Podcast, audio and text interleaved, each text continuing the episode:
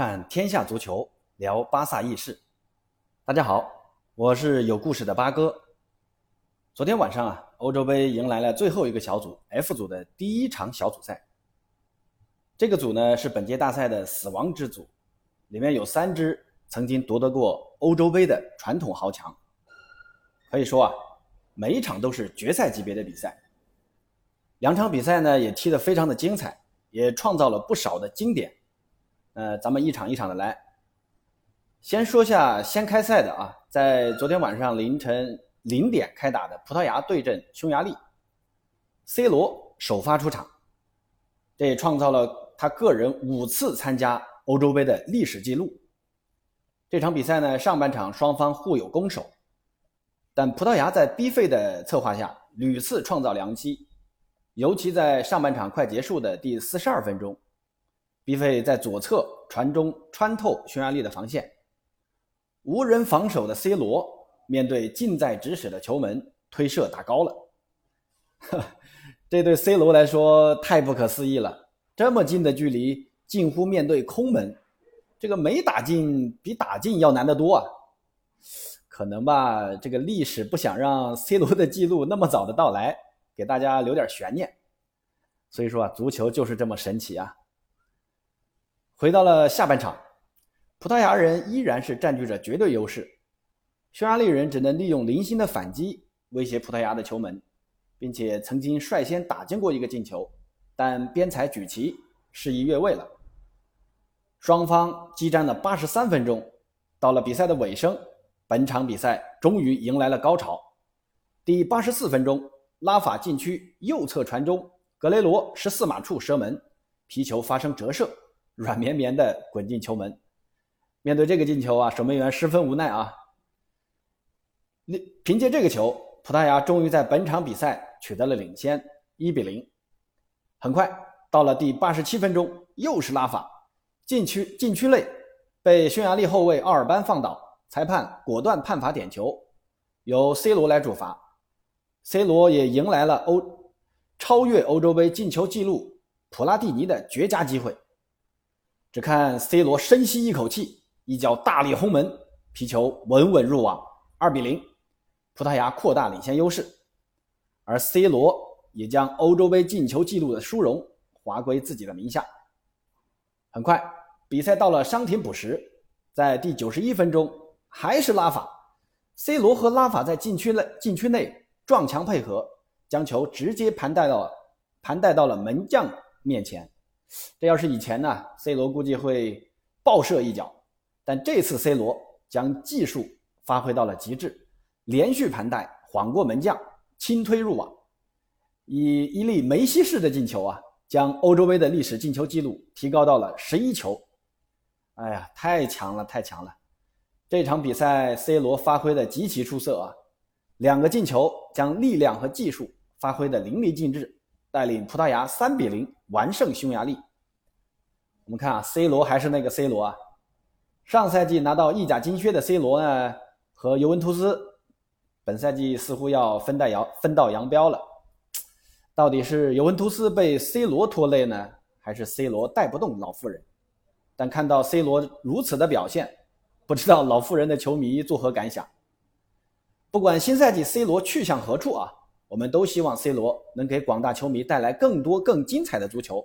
我们也希望 C 罗在本届欧洲杯创造更多的记录，让我们拭目以待。好，我们回到昨晚的第二场强强对话啊，法国队对阵德国队，双方历史多次交锋，法国队呢十四胜八平九负占据上风，开局后也是如此，法国人占据着场上主动。十号姆巴佩非常的活跃啊，连续攻门，终于在第二十分钟，法国人迎来了第一个进球。阿尔兰德斯左侧传球给禁区的姆巴佩，但德国后卫胡梅尔斯不慎在拼抢中将球撞进自家球门。这个球啊，姆巴佩的跑动起到了关键作用。那法国队也靠着这粒乌龙球一比零领先。那随后德国人发动反攻，穆勒的头球偏出左脚。很快到了下半场。姆巴佩继续着上半场的优异的发挥啊，多次创造有威胁的进攻，并打进一个进球和助攻一个进球。但可惜的是，都被边裁示意越位了。哎，很可惜啊，尤其是第一个球啊，连续过人，打远角入网。如果抛开越位的因素啊，这个球进的太漂亮了。我估计啊，如果说这个球算有效进球的话，我估计会是本届大赛的最佳进球。那最终呢，法国人凭借上半场的乌龙球啊，一比零战胜了宿敌德国队。纵观全场比赛，法国队的球星们发挥的都很出色。博格巴拿到了全场最佳，多次发动组织有威胁的进攻。前场的姆巴佩呢，凭借技术和速度更是屡立奇功。本泽马也是时隔六年重返国家队，在下半场接姆巴佩的传球啊，曾经打进过一个进球，但是被判越位了。而咱们巴萨前锋格里兹曼也是发挥了前场支柱的作用，利用跑动牵扯德国后卫的注意力，给队友创造更多的空间。虽然没有取得进球，但格里兹曼的优异发挥也让所有关注他的球迷感到些许安慰。毕竟啊，在上赛季的巴萨，格里兹曼备受诟病。那回到国家队的格里兹曼会逐渐回归的，不管新赛季格里兹曼在巴萨的前景如何啊，但让我们关注当下，持续欣赏七号格里兹曼的优异表现吧。好，收回比赛啊，其实整场比赛呢，德国人的表现是更为立体一些，控球率呢也比法国人高不少。德国队传统的战术纪律得到了发挥，但足球比赛就是由各种偶然和必然组成的。法国的众多球星固然发挥了关键作用，而胡梅尔斯的乌龙虽然让德国人品尝到了失利，但顽强的德国人不会就此放弃。输球后的德国队，德国队在本组目前排名第三，但本届大赛扩充到了二十四支，晋级淘汰赛的规则呢也发生了变化，德国队还是有很大的机会晋级淘汰赛的。希望下一场德国人收拾好心情，重新出发。给广大喜爱德国战车的球迷朋友奉献更多的精彩足球。好了，昨晚呢还有一场备受关注的比赛，相信大家都猜出来了啊，那就是世界杯预选赛亚洲赛区四十强赛，中国队迎战小组第一的叙利亚队。这场比赛，中国队还是面临打平即可出线的怪圈面对小组实力最强的叙利亚，中国队稳扎稳打，凭借吴磊的优异发挥。一传一射，再创造一个点球，帮助中国队取得四连胜，战胜了排名第一的叙利亚，回击了赛前叙利亚人的挑衅，最终闯进了十二强赛。